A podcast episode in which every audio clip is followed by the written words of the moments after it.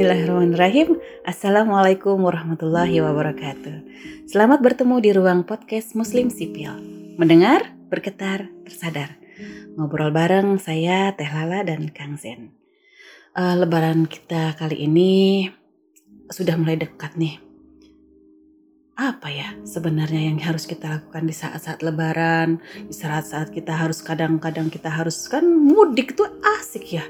Terus dan terkondisikan dalam kondisi sekarang itu pandemik. Gimana tuh ya?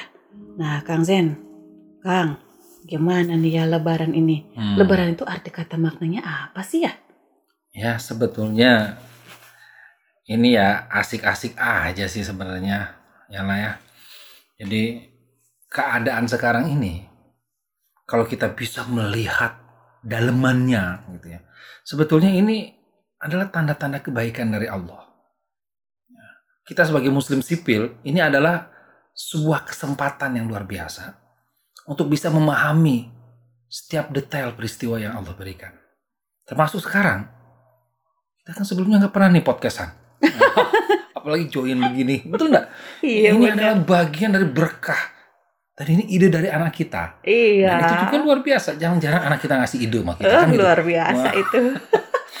Jadi lebaran itu sendiri kalau kita lihat makna mendalamnya, itu uh, bahasa Jawa asalnya itu. Bahasa Jawa. Mm -mm, bahasa Jawa. Lebar. Wis lebar. Uh, nah, tahu nggak artinya? Apa tuh ya? Wis lebar.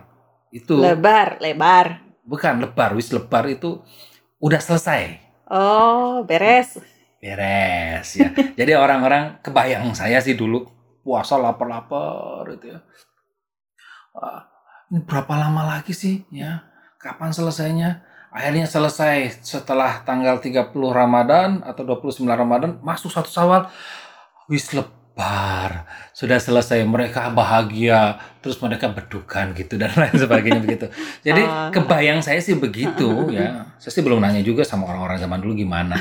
Cuman ya asalnya memang dari lebar artinya ada rasa sudah selesai, sudah selesai. Tunai sudah menjalankan Tunai. ibadahnya di bulan Ramadan ya. Yes, begitu ya. Dan juga kalau dilihat di kamus lebar itu juga punya arti jembar. Ya. Lembar jembar itu artinya lapang dada.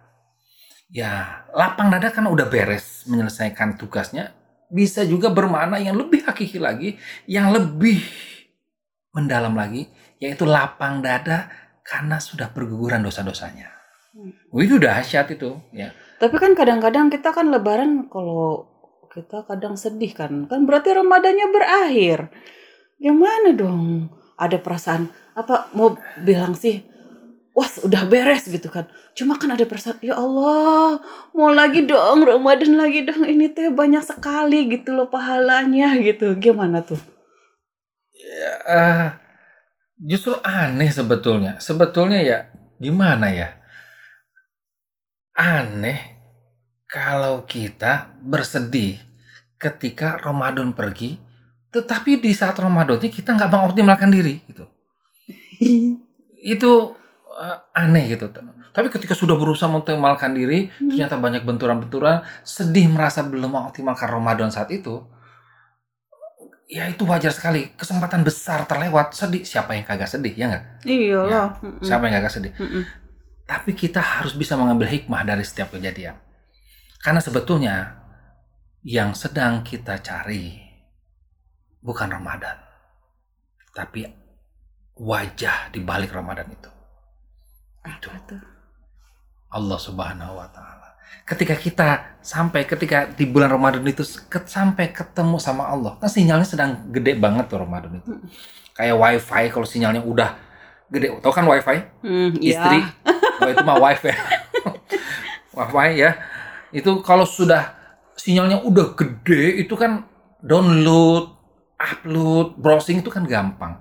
Nah ini Ramadan itu sinyalnya gede maka pahala tuh gampang turun ampunan gampang iya. turun maka ketika bulan Ramadan itu terlewat ada rasa waduh sekarang jadi susah turun nah sebetulnya ketika pas Ramadan itu kita dapat sebuah momen yang luar biasa salah satunya Lailatul Qadar ketika hmm. dapat momen itu kita terkoneksi kepada Allah Subhanahu wa taala Ketika sudah terkoneksi kepada Allah, masya Allah ya. Jadi setelah bulan Ramadan selesai itu berasanya tetap Ramadan. Nah itu.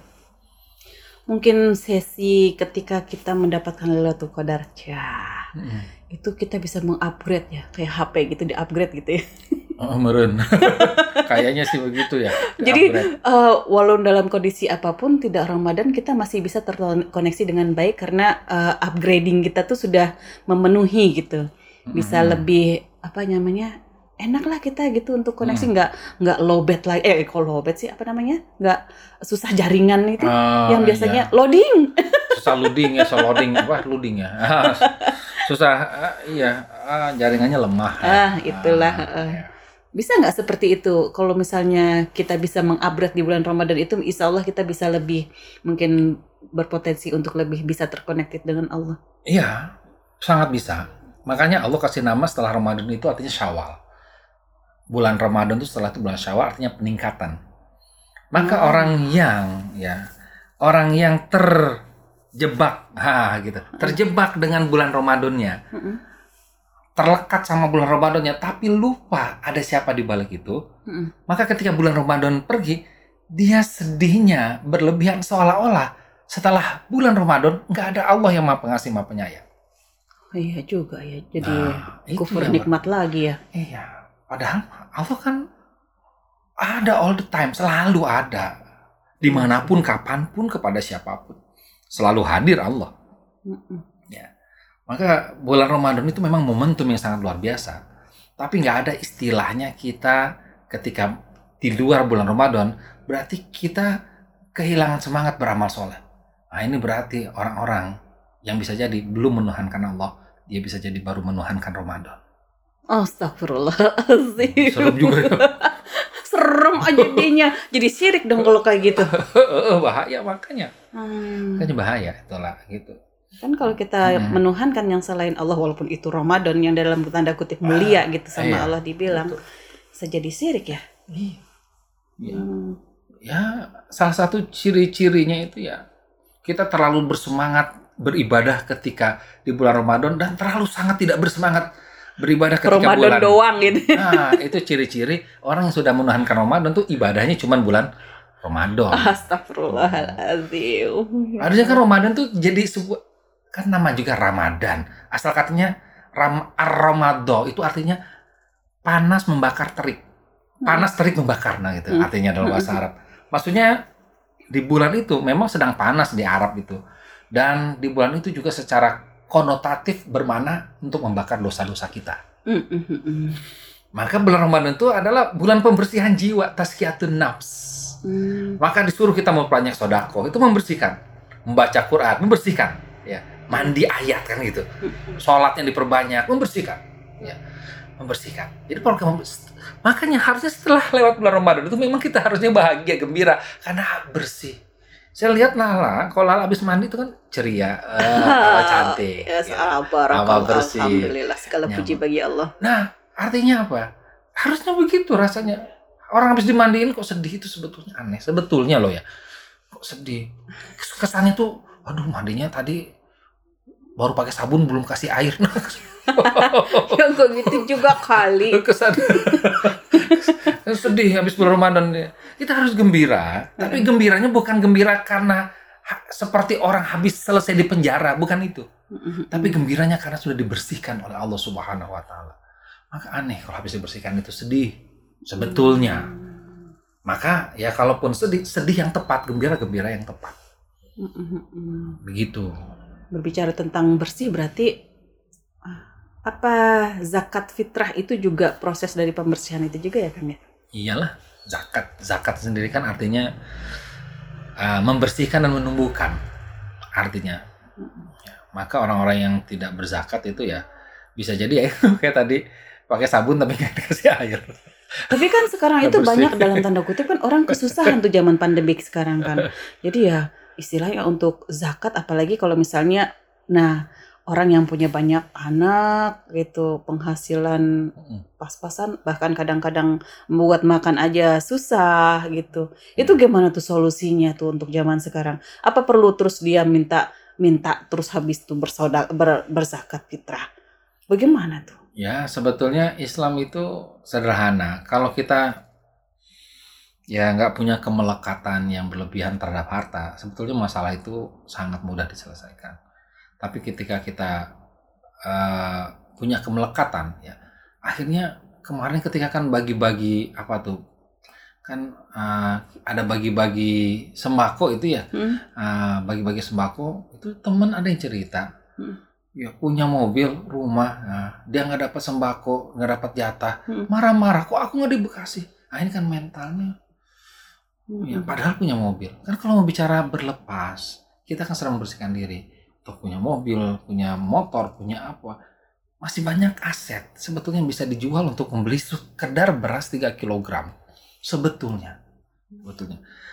Ya Allah sebenarnya menguji sedang yang kita cintai ini apa sih? Allah atau harta?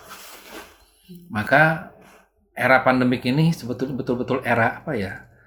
Filterisasi hmm. keimanan seseorang bener nggak dia tuh beriman kepada Allah atau dia dia hanya cari aman hidupnya belum cari iman hmm.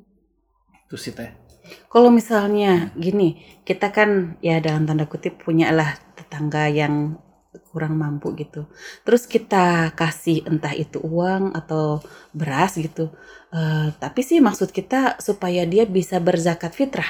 Itu gimana tuh? Apakah kita uh, ngomong ini buat zakat fitrah ya enak nggak sih kalau kita ngomong kayak gitu? Atau gimana baiknya ya? Ya begini ya. Islam itu kan sederhana. Kalau nggak bisa berzakat berarti menerima zakat.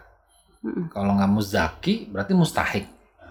Zakat fitrah ya. Pertama uh, uh, kita bedakan dulu asumsi ini ada zakat fitrah, zakat mal. Hmm. zakat mal emang berat, tapi kok zakat fitrah itu ya walaupun daerah pandemik ini insya Allah masih bisa diusahakan sih ya. Tapi kalau betul-betul nggak punya penghasilan dan nggak ada lagi barang yang bisa aset yang bisa dijual, hmm. diberdayakan untuk jadi uang, hmm. ya nggak ada lagi sama sekali ya. Kalau rumah mah jangan lah kan itu tempat tinggal, tempat tinggal ya. Tapi kalau motor masih punya dua, ya itu ya punya mobil, punya ini, punya itu, ya masih bisa di masih bisa sebetulnya. Jadi jangan sampai kita bermental mustahik padahal kita masih muzaki. Jangan sampai kita bermental pengen nerima padahal kita masih bisa memberi. Ya, sebetulnya itu Allah tuh sedang menegur seseorang, kita kah atau siapa pun juga, ya, ketika dia itu selama ini dimudahkan berzakat. Mm-hmm. Tapi hari ini dengan pandemik ini ternyata dia agak tidak mudah berzakat. Ya, itu Allah sudah menegur jangan-jangan hartanya selama ini yang dipakai dan lain sebagainya itu kurang bersih. Ya, maka hmm. kalau kamu nggak juga berzakat nanti aku ganti posisi kamu jadi mustahik. Innalillahi wa kan begitu kira-kira kan. Kita kan nggak siap lah. Ya. Nggak mau lah kita jadi penerima zakat ya. Penerima zakat ketika kita masih mampu berzakat. Ya. Kecuali memang Allah sudah takdirkan ya. Kita untuk menerima zakat. Nah, kecuali untuk pekerjaan-pekerjaan yang visabilillah, para ustadz ustazah itu nggak harus miskin itu bisa menerima zakat sebagai visabilillah. Aslinya ya, ya. kan ada itu ya. Ada. Hmm, itu nggak apa-apa. Ya. Tapi kalau kita atau seseorang yang biasanya mustaki tiba-tiba menjadi miskin lalu menjadi mustahik ya ini harusnya teguran buat orang-orang tersebut ya buat kita juga teguran ya begitu Iya, alhamdulillah. Alhamdulillah lah semoga di uh, bulan Ramadan ini kita lebih baik mm -hmm. dan menjelang Idul Fitri juga kita bisa berzakat fitrah. Amin. Amin. Nah, mengenai Idul Fitri sekarang nih kayaknya berbeda dengan tahun-tahun yang lalu. Idul Fitri sekarang nih kayaknya dalam era, era pandemik nih agak prihatin juga ya. Biasanya yang kita, uh rame gitu, kita punya apa Bisa acara, hore-hore ya. Oh, oh subhanallah. uh, takbiran suami sama anak-anak takbiran di masjid tuh hmm. hidup suasana malam hmm. habis itu para istri di rumah mungkin menyiapkan semua hmm. makanan lebar hmm. uh, apalah yang bisa kita siapkan itu rumah maksudnya para istri itu Emang suaminya punya berapa istri itu? Maksudnya bukan gitu istri-istri dari suami-suami oh, gitu. gitu. Ah, oh. Kirain. bukan gitu. Oh, ah. Oh, iya, oh, iya, nah, iya. gitu. Nah, gimana ya kita memaknai Idul Fitri di tahun seperti ini? Uh, ini luar biasa sebetulnya. Tahun ketika ada pertanyaan bagaimana kita memaknai Idul Fitri di tahun seperti ini, sebetulnya pertanyaan itu ketika saya mendengarnya, Hmm. mendengar, seperti mendengar, bukankah tahun ini Idul Fitri bisa lebih dimanai begitu? Oh gitu, Gitu ya. perasaan. Oh, iya. Keren tuh, keren tuh. keren cara pandangnya. Iya. Kenapa? Karena ya tahun ini lah Idul Fitri itu bisa lebih dimanai dibandingkan tahun-tahun sebelumnya. Iya. Tahun-tahun sebelumnya lebih kepada materialis. Hmm. Ya, arahnya bendawi, baju baru, Mm, mm, ya. Mungkin ada yang punya mobil baru, ya, mm. uh, punya rumah baru. Tapi bukan istri baru loh. Oh enggak. enggak. Istri mah yang lama aja terasa baru. Cia. ya, jadi sekarang ini makna Idul Fitri beri- lebih berasa sebetulnya. Mm, Kan Aid itu artinya kembali. mm. Aid kembali. Kalau Fitri itu artinya fitrah. Kembali fitrah. Aid juga bisa diartikan tahun, ya. Apa? Ray, hari raya. Aid juga. Idul Fitri hari raya Fitri, hari raya fitrah. Fitrah itu apa? Berasal dari kata fatoro. Yang artinya itu memecah, membelah, membagi. Iftar. Ah, pernah dengar iftar? Iya pernah. Berarti sedang Buka memecah puasa. break. Ah, break itu memecah, membelah, membagi. Bu, puasa kan fast ya, puasa fast. Break fast. Ah, Oh, itu sebenarnya. orang sarapan itu kan habis bu, habis berbuka puasa setelah malamnya puasa, cuman Oh. pakai tidur gitu. Kan dibilang sarapan, breakfast ya atau breakfast nah begitu ya. Nah, jadi ketika kita Ramadan masuk ke Idul Fitri, maka kita harus iftar. mm, mm. Apa itu iftar? Eh, Kalau bahasa gampangnya membatalkan makan kita, Mm. membatalkan puasa kita, membatalkan puasa kita dengan makan dengan minum. Ya, kita setelah satu bulan puasa batal saat itu. Sebagaimana kalau hitungan harinya setelah 13 jam kita puasa batal iftar. Jadi iftar itu membatalkan. Mm, mm. Dan kita belajar ternyata, ternyata ya, iftar dari rasa lapar aja begitu indah. Batal dari rasa lapar aja begitu indah. Apalagi batal dari rasa benci. Betul. Batal dari rasa kecewa. Berbuka dari rasa susah. Berbuka dari rasa eh, rasa misalnya dendam, iri, dengki. Nah kita harus iftar. Maka Idul Fitri itu saatnya kita berbuka. Udah maafin semua orang. Berlapang dada jembar tadi itu loh. Mm, mm, mm. Lebar ya, jembar. Idul Fitri itu kembali kita udah kita terbuka udah kita nggak tutup tutupan lagi kita nggak nggak saling simpen aib apa eh, tidak saling simpen benci lagi saling memaafkan makanya temanya tuh berbuka itu saling memaafkan tema yang ditradisikan di Indonesia itu ya saling memaafkan Iya. ya betul menurut Lala gimana Ya, ya memang sih seperti itu. Ya, saya punya eh, pengalaman sedikit nih. Kan eh, saya pernah salah paham eh, bersama tetangga yang memang nggak nggak begitu dekat juga sih. Nah, salah paham itu saya tidak mengerti kenapa dia menyalahpahami saya padahal padahal sih maksud saya sih baik gitu kan. Hmm. Entah entah rencana saya tentang ini tentang itu gitu kan. Nah, tapi eh, akhirnya saya berusaha eh, memaafkan dengan cara berhusnuzon kepada dia. Jadi saya tidak eh, tidak memikirkan apa yang dia pikirkan, apa yang dia katakan dan apa yang dia sebarkan di, di antara orang-orang, tapi saya memikirkan bahwa dia ini adalah ciptaan Allah. Dia ini adalah umat Rasulullah. Dia sholat, dia juga mengaji. Pasti ada kebaikan yang tidak saya lihat. Jadi selama ini saya me- menanamkan pada pikiran saya orang itu baik, orang itu baik. Sapa. Jadi saya sapa, saya Hmm. eh, hubungi, saya berusaha memaafkan diri saya sendiri yang terutama yang kadang-kadang berhusnuzon, saya Bersuuzon. eh, bersuzon, Ya. salah kebalik-balik atuh. Nah, kan kayak gitu. Eh, lama-lama eh, Allah dekatkan. Justru hubungan kita sekarang manis sekali gitu loh. Ya Allah, ternyata Hmm. s- bisa jadi selama ini itu eh, ada sedikit getaran yang tidak tidak bisa nyambung ke saya dan dia gitu. Hmm. Karena saling saling bersuuzon gitu. Hmm. Padahal kita bisa jadi baik sama baik gitu kan. Hmm. Tapi ketika kita sudah saling memaafkan, eh lapang, jembar, itu betul tuh rasanya Ah. tuh. Fitri berbuka ah lapang Ah, gitu. Ya Allah, alhamdulillah. kayak kita dalam ruangan pintunya ketutup Ah. panas buka pintunya Ah, ah dapat gitu. nah begitu Iya. Jadi sekarang nyaman sekali gitu, nyaman sekali alhamdulillah. Nah, Iya. itu mungkin tradisi maaf memaafkan di Indonesia eh gimana tuh? Kan kita itu kan dalam porsi yang pribadi ya individu Mm-mm. kayak gitu kan ya simpel-simpel aja lah kecil kecil kecil aja. Hmm. Nah sekarang kita kan sering lebaran tuh kan mem- maaf memaafkan apa tuh pakai macam-macam pakai broadcast. eh, Ya. kadang-kadang kita jawabnya pol apa apa copy Hmm. paste kan repot kan banyak gitu loh yang ngucapin yang ngucapin juga copy paste yang ngejawab juga copy paste itu gimana kang Jadi sebetulnya bahasa yang diungkapkan dalam bahasa Indonesia sudah bagus, saling memaafkan. Heeh. Tapi pada prakteknya justru saling minta maaf. Nah ini yang nggak nggak pas, bukan nggak bagus, nggak pas sesuai dengan judulnya. Hmm.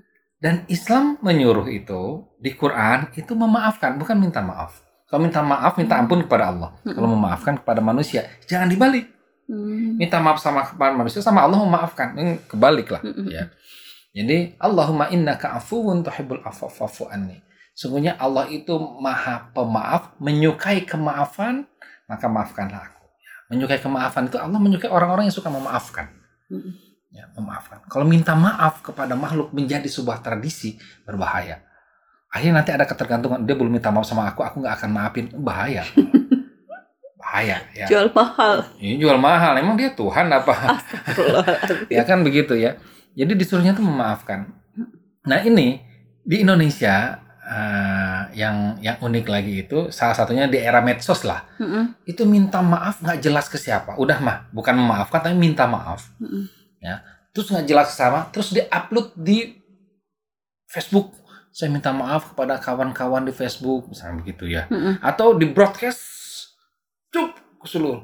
Itu kan kalau di broadcast di WhatsApp atau di Line atau di IG, IG nggak ada broadcast ya istilahnya. Dulu mah ada BB ya. Mm-mm. Itu secara secara apa ya? Secara kesungguhan itu lebih kepada formalitas dibandingkan totalitas. Iya berasa tuh kalau misalnya kopas berasa banget Mm. Iya, kita kan nggak nggak nggak mau uzon sih sama yang Iya. broadcast itu ya sebetulnya iya, ya. iya, astagfirullahaladzim ampun ampun ya Allah Sebenarnya nggak mau uzon ya. Cuman eh, saya sendiri ya ketika melakukan itu merasa ini formalitas. Saya kalau mau sungguh-sungguh ah, memaafkan, maafkan aja dari saya doakan dia. Mm-mm. Maka disuruh itu memaafkan. Dan itu juga kalau memaafkan itu tidak harus pas bulan Ramadan. Ramadan. Nah, tetapi Pas Idul eh, pas Fitri. Cuman pas Idul Fitri itu sebagai pembuktian kita sudah batal dari rasa benci, kita maafin. iya iya Dan itu adalah urusan kita sama Allah, memaafkan itu. Enggak kita, eh sini sini, kamu kan pernah nyakitin saya, saya maafin kamu deh. Bukan gitu, itu sombong juga sama. Ya. Tapi memaafkan itu memang bukan karena orang lain salah juga.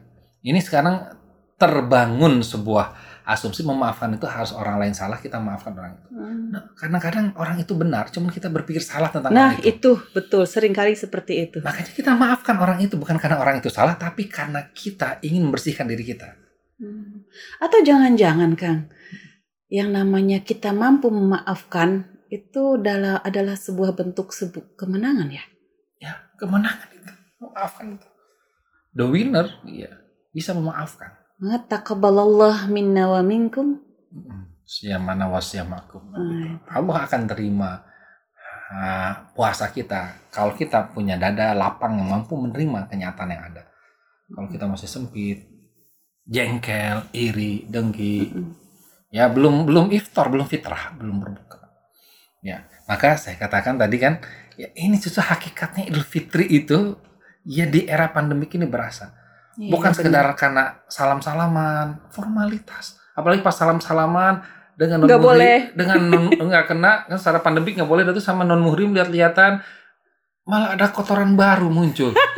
Iya, begitu ya. Ya, dia nggak cerita pengalaman saya loh. Oh, iya Ah, iya deh. Iya.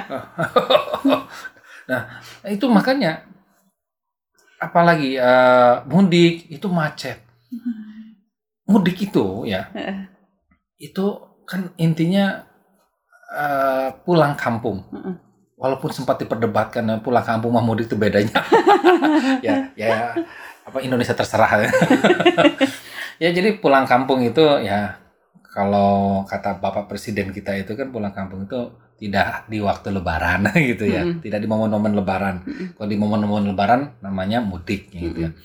Nah, kalau kita lihat di tahun-tahun sebelumnya kalau bicara mudik, mudik itu kan lebih banyak pemborosan. Iya sih benar. Pemborosan. Tapi nih ya, tapi nih ya, lebih kalau saya secara pribadi sih lebih melihat mudik itu adalah sebuah kebutuhan dari orang tua kita gitu. Ya. Kadang-kadang kan orang tua kita, aduh kangen, pulang dong, ini kan lebaran gitu Hmm, kan. Jadi kita sebagai anak itu bisa jadi dalam tanda kutip kita sudah eh, ya bisa mengunjungi orang tua kapan saja tidak Ya. harus lebaran gitu kan. Cuma keinginan orang tua ini sangat-sangat kuat gitu loh. Jadi bentuk bisa jadi itu sebuah ungkapan bentuk apa berbakti kita kepada orang tua. Ya. Nah, itu harus kita harus bagaimana gitu loh. Ya. menurut Akang gimana tuh? Setuju. Kalau niatnya begitu, dipersilahkan mudik.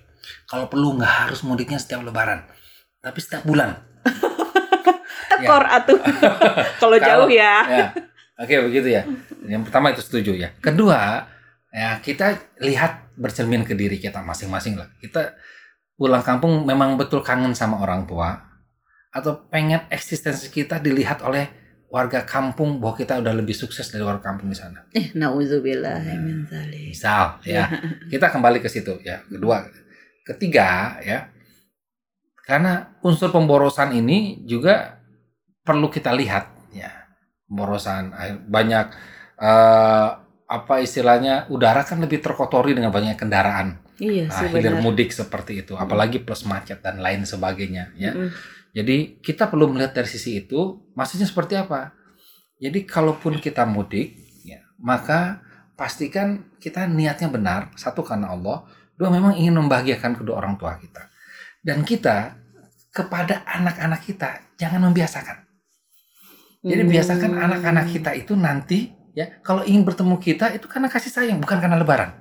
Hmm. Jadi lebaran itu ya seperti kita kan pernah dulu diskusi diskusi tentang ulang tahun nanti lama-lama mungkin nanti kita boleh juga lah Hmm. ulang tahun itu bagaimana ya.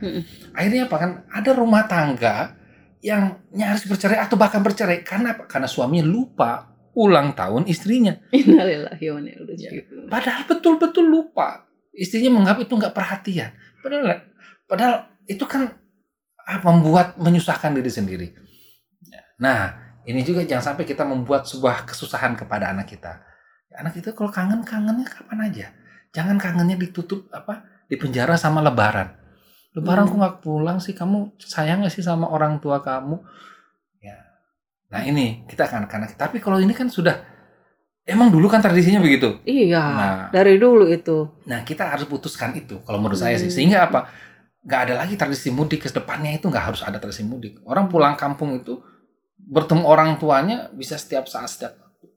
Iya Ya. sih. kalau saya sih berpikir begitu menurut Lala gimana Ya sih kalau sejak se, eh, melihat dari generasi kita yang seumuran kita sekarang tuh sudah memahami bahwa yang namanya pulang kampung atau mudik itu memang tidak harus tidak harus di di waktu lebaran gitu kan. Mhm. Nah, mungkin generasi ke atas kita itu yang mungkin harus kita pahami. Iya Dan mungkin generasi ke bawah kita anak-anak kita nih yang perlu kita ajari kembali mungkin cara yang yang benar seperti yang Akang bilang tadi gitu loh. iya Seperti itu. Jadi ya namanya kasih sayang bisa kapan saja. Kasih sayang terjalin bukan karena suatu suatu eh, acara atau suatu apa istilahnya momen gitu loh. Mhm. Tapi memang itu buah dari eh, sebuah rasa, rasa yang terbentuk gitu dikasih Mhm. sama Allah gitu kan bisa kapan aja. Iya. Ya sih memang seperti itu seharusnya.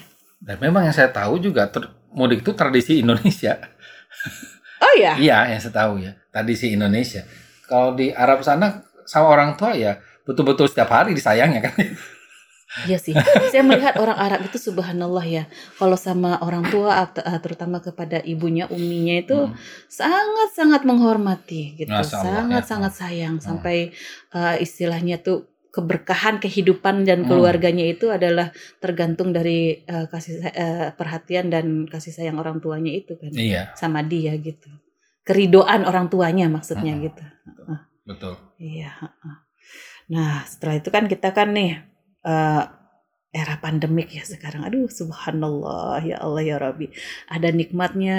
Berasa sih nikmatnya kita semakin kumpul sama keluarga, setiap hari bisa hmm. berjamaah sama anak dan suami. Hmm. Itu luar biasa Allah kasih nikmat. Kalau menurut saya sih hmm. uh, era sekarang ini sebenarnya era di mana Allah uh, menyembunyikan nikmatnya yang paling luar biasa gitu yang mengeluarkan bisa, eh, nikmatnya eh, iya, yang selama ini tersembunyi yang, mungkin. Iya, iya itu itu maksudnya. Nah, benar. Nikmat yang kata, luar biasa. Kata Akang lebih lebih bagus itu betul.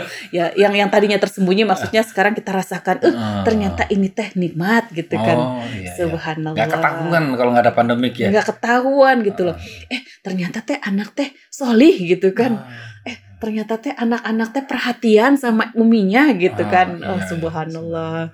Kadang-kadang kan yang kita sebenarnya nggak sempat melihat kebaikan-kebaikan yang uh, selama ini mungkin kita sibuk gitu kan terlalu hmm. banyak kesibukan gitu. Tapi yeah. karena Allah tetapkan waktu ini, ya Allah banyak sekali yang bisa saya lihat gitu. Hmm. Alhamdulillahirabbil alamin. Hmm. Nah, sekarang kan gimana tuh Kang? Karena era pandemi ini kan banyak sekali dalam tanda kutip cara beribadah kita yang terbatasi ya. Mungkinnya eh, seperti ini maksud saya cara hmm. beribadah itu. Biasanya kita salat berjamaah, atau yang laki-laki selalu berjamaah jadi tidak di masjid, di masjid tidak hmm. berjamaah hmm. di masjid lagi tarawih di masjid hmm. tidak lagi takbiran ramai tidak di, eh, tidak lagi dikumandangkan bersama-sama gitu kan hmm. walaupun ada juga sebagian masjid yang tetap ramai gitu kan terus bersalaman-salaman juga hmm. kita kita tidak boleh menyentuh gitu kan hmm Padahal kan kadang-kadang kan kita kan pengen peluk, uh, berpelukan, uh, cipika-cipiki gitu ya Allah kangen uh, gitu kan sama teman-teman hmm. gitu kan subhanallah tuh gimana kan? Ya itu uh, sebuah teguran indah pesan cinta dari Allah kepada kita semua bahwa ternyata yang selama selama ini kita anggap berislam tuh seperti itu bisa jadi bukan seperti itu. Allah tuh sedang membuat kita semua disuruh bertafakur. Hmm. Disuruh berzikir dan bertafakur hmm. di rumah. Supaya apa? Supaya kita ini paham sebetulnya ibadah itu bukan ritual saja, tapi harus ada spiritnya. Sekarang kan hmm. kita ibadah itu seperti bernapas. Maksudnya? Kalau Lala napas sadar nggak? sadar kalau ditanya. nah kita ibadah juga gitu. Allah Akbar, Allah azan langsung ke masjid. Ah. Nah, pulang selesai zikir malah. Nah. Ya apa ya kayak napas aja gitu. Hmm. Tidak ada dibutuhkan tapi nggak dinikmati. Hmm. Nah Allah itu dalam bahasa yang saya tangkap ya Allah itu sedang pengen ibadah tuh harusnya dibutuhkan dan dinikmati. Hmm. Coba cari deh kenikmatan. Hmm. Hmm. Ya selama ini misalnya kalau kita sholat berjamaah, ketemu imam, imam imam kita itu apa sujud dan rukunya cepet ya sehingga apa sehingga kita nggak dapat nikmat nikmatnya sholat itu kan puncak puncaknya kenikmatan sholat itu di saat ruku dan sujud dan saat terdekat hamba dengan Allah di waktu sujud maka ketika sujud itu kita pastikan ada nikmat di situ. Mm. Nah kita sedang baru tek baru terlelap nikmat pas sujud tek Allahu Akbar kata imamnya kita nggak sempat. Nah, iya. misal begitu ya. Jadi kita disuruh menemukan Allah itu bukan hanya di ruang-ruang masjid yang megah. Mm. Ya. Tapi Allah itu ada di mana pun juga siap nggak umat Islam punya mental bahwa Allah tuh meliputi segalanya? Ya, ya. Allah kasih ujian dengan PSBB sementara, walaupun yang tetap ke masjid juga ada di zona hijau ya mangga ya silahkan tapi tetap dengan kehati-hatian. Apalagi ke sananya kan kemungkinan kalau dari beberapa teori konspirasi gitu. Mantap. ya itu virus corona ini nggak bakal selesai, nggak nggak akan ada vaksinnya sebagaimana HIV nggak ada vaksinnya. Hmm, gitu. Nggak ada vaksinnya ya. Virus HIV itu kan nggak ada. Hmm. apalagi yang nggak ada vaksinnya tuh, ya. Hmm. Nah itu ada yang nggak ada vaksinnya. Kenapa? Karena corona sendiri belum ketemu. Hmm. Ya. Nah artinya apa? Berdasarkan ya kalau menurut menurut itu ya Ibu Siti Fadilah itu mantan Menteri, Kesehatan, ya. Iya, betul. Itu lebih berbahaya flu burung dibandingkan COVID-19. COVID-19, COVID-19. Kenapa? Flu burung tuh 2 3 hari orang kena sekarang, 3 hari kemudian bisa mati. Cepat kalau flu burung itu. Eh, kalau ini kita masih ada 14 hari. Masih ada 14 hari. Makanya bisa jadi, bisa jadi sih ya ini agak terburu-buru juga ditetapkan sebagai pandemik oleh dunia internasional. Tapi ya walau alam karena kita bukan bidangnya juga ya gitu ya. Betul. Ah, kita ya cuman di di sini tuh ya ya ngik- ngikut aja kata perin, pemerintah dan ulama kita Iya, yang kita betul. pahami. Ya sudah kita ikuti aja. Cuman di dalam mengikuti ini kita harus dalam keadaan lapang. Ya, Mm-mm. dalam keadaan berilmu mengikutinya. Oke, saya ikuti. Ada hadis Nabi yang mengatakan disuruh kita lari dari wabah, sebagaimana kita lari dikejar oleh bi- binatang buas singa atau bagaimana gitu kalau misalnya hadisnya ya. hadisnya. Jadi ya sudah kita menghindari. Tapi kita harus komitmen. Karena kita hari ini ya menghindari ya, tidak ke masjid dan sebagainya, memilih seperti itu apalagi kita zona merah, maka saya sendiri sebagai trainer ketika ada yang undang, saya menolak memilih. Saya menjaga komitmen saya. Ya, walaupun ketika saya datang itu sebetulnya kan finansial income datang, Iya. pemasukan. Ya, pemasukan datang. Tapi saya tidak memilih untuk menghadiri. Ya. Kenapa? Komitmen. Adapun kalau keluar itu ke pasar itu memilih tidak memilih kita memanggil pasar yang datang ke rumah. Iya, Pasti. online. online. Pasar yang datang ke rumah ya. Memilih memilih berkomitmen dengan eh, apa yang kita pilih. Yang penting gitu yang nggak boleh itu adalah menurut saya sih ya yang kurang pas itu nggak ke masjid tapi ke pasar setiap hari. Nggak ke masjid tapi ke mall. Nggak ke masjid tapi nongkrong di luar ngobrol. Ya ini Astagfirullahaladzim. bermasalah kalau begitu ya. Mm. Nah kalau mau keluar ya keluar berhati-hati. Dia memilih itu ya pilihan dia. Dia mungkin menganggap oke saya benar saya akui saya nggak taat sama pemerintah dan ulama yang ada di Indonesia tapi saya taatnya sama Allah. Allah suruh saya ke masjid. Oke itu pilihan no problem ya. Ya nggak masalah itu ya yang penting nggak boleh kita saling berdebat karena ketika berdebat getaran energi kita akan turun Iya, Nah, iya. ketika energi turun imun turun iman turun imun turun penyakit mudah masuk Mm-mm. saya sih curiga Mm-mm. ya virus corona ini memang menyerang orang-orang yang daya tahan iman dan imunnya sedang lemah. Sedang lemah. Orangnya tinggi bisa jadi cuman kan orang itu kan iman naik turun.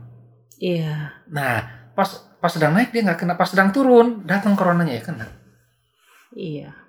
Betul. Gitu. Mungkin karena capek gitu ya. Karena capek itu kan ya Allah. Mm. Lihat tenaga medis yang kena Iya itu. ya Allah. Padahal orang-orang baik gitu kan yang kita kenal itu kan. Orang baik tapi Orang baik, orang solih gitu, Mm-mm. masya Allah gitu. Iya. Tapi ya mungkin itu jalannya bisa jadi itu kan jalan yang dibukakan sama Allah juga ya Iya, dia untuk untuk syahid juga. syahid di jalan Allah gitu. Subhanallah.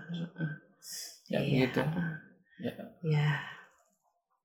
Memaknai lebih dalam tentang uh, apa yang diberikan sama Allah koda dan kodar ya Kang ya. Mm-mm, beriman pada takdir. Ya sudah.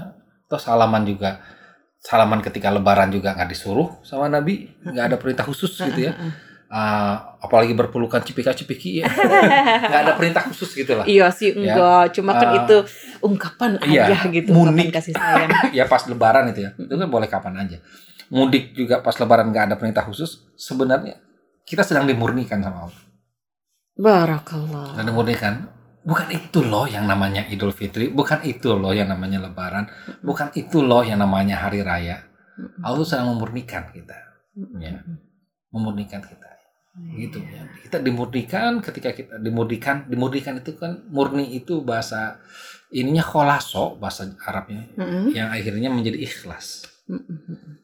gitu ya ya kita ikhlas ya walaupun ini pandemik ini ada bilang konspirasi dan lain sebagainya kalau kita ikhlas Allah nolong kita Mm-mm. Allah pasti nolong kita nggak mungkin Allah nggak nolong kita ya Ya kan maha penolong Allah. Oh iya kan kita bilang ya karena budu ya karena setahun Mm-mm. kecuali kita bilangnya bohong-bohongan selama ini. Astagfirullahaladzim. Zalik. hanya kepada engkau ya Allah. Kami mengabdi dan hanya kepada engkau kami minta tolong pertolongan. Gitu Alhamdulillahirrahmanirrahim. Terima kasih ya Allah sudah diberikan mudah-mudahan uh, apa pun yang kita lakukan, apa pun yang kita pikirkan, apa pun yang terjadi sampai kita tuh eh, tetap bisa dalam keridhaan Allah lah. Ya Allah ridoin ya. Amin, amin ya. Amin. Apa deh pesan-pesan terakhir yang Hmm. bisa kita sampaikan terakhir di acara Pesan-pesan ini? terakhir. Pesan-pesan terakhir di acara ini. Ya pesan terakhir pe- pesannya lah di acara ini ketika kita sudah membahas tentang lebaran, mudik, ke pandemik, Idul Fitri. Ya Allah, kayaknya eh, momen ini teh eh, sangat luar biasa ya. Apa yang kita bisa makna, maknai dari semua yang terjadi saat ini nih, momen ini. maknanya sangat luar biasa ya. Jadi kita bisa manai apa yang terjadi saat ini semuanya dengan kacamata husnuzon kepada Allah Subhanahu wa taala. Menerima semua takdir Allah pasti untuk membaikan kehidupan kita, pasti ada pesan-pesan kasih sayang Allah di antara semua kejadian yang ada. Nah, merugilah orang-orang yang tidak bisa syukur hikmah. Kan ada syukur itu ada syukur nikmah, ada syukur hikmah. Syukur hikmah itu orang bisa mensyuk- mensyukur, mengambil hikmah dari segala peristiwa. Nah, mudah-mudahan dengan percakapan bincang-bincang kita ini ya Allah semakin menyadarkan kita semua dan para pendengar ya, pendengar podcast Muslim Sipil, mudah-mudahan Allah buat kita semakin sadar, semakin bisa memahami hakikat-hakikat kehidupan ini dengan lebih baik, lebih dahsyat, lebih nikmat. Amin ya Allah ya Rabbal Amin ya Alamin. Rabbal Alamin. Ya begitulah dari ruang podcast Muslim Sipil. Semoga bisa kita bersama mendengar, bergetar, dan tersadar. Sampai jumpa di lain kesempatan. Assalamualaikum warahmatullahi wabarakatuh.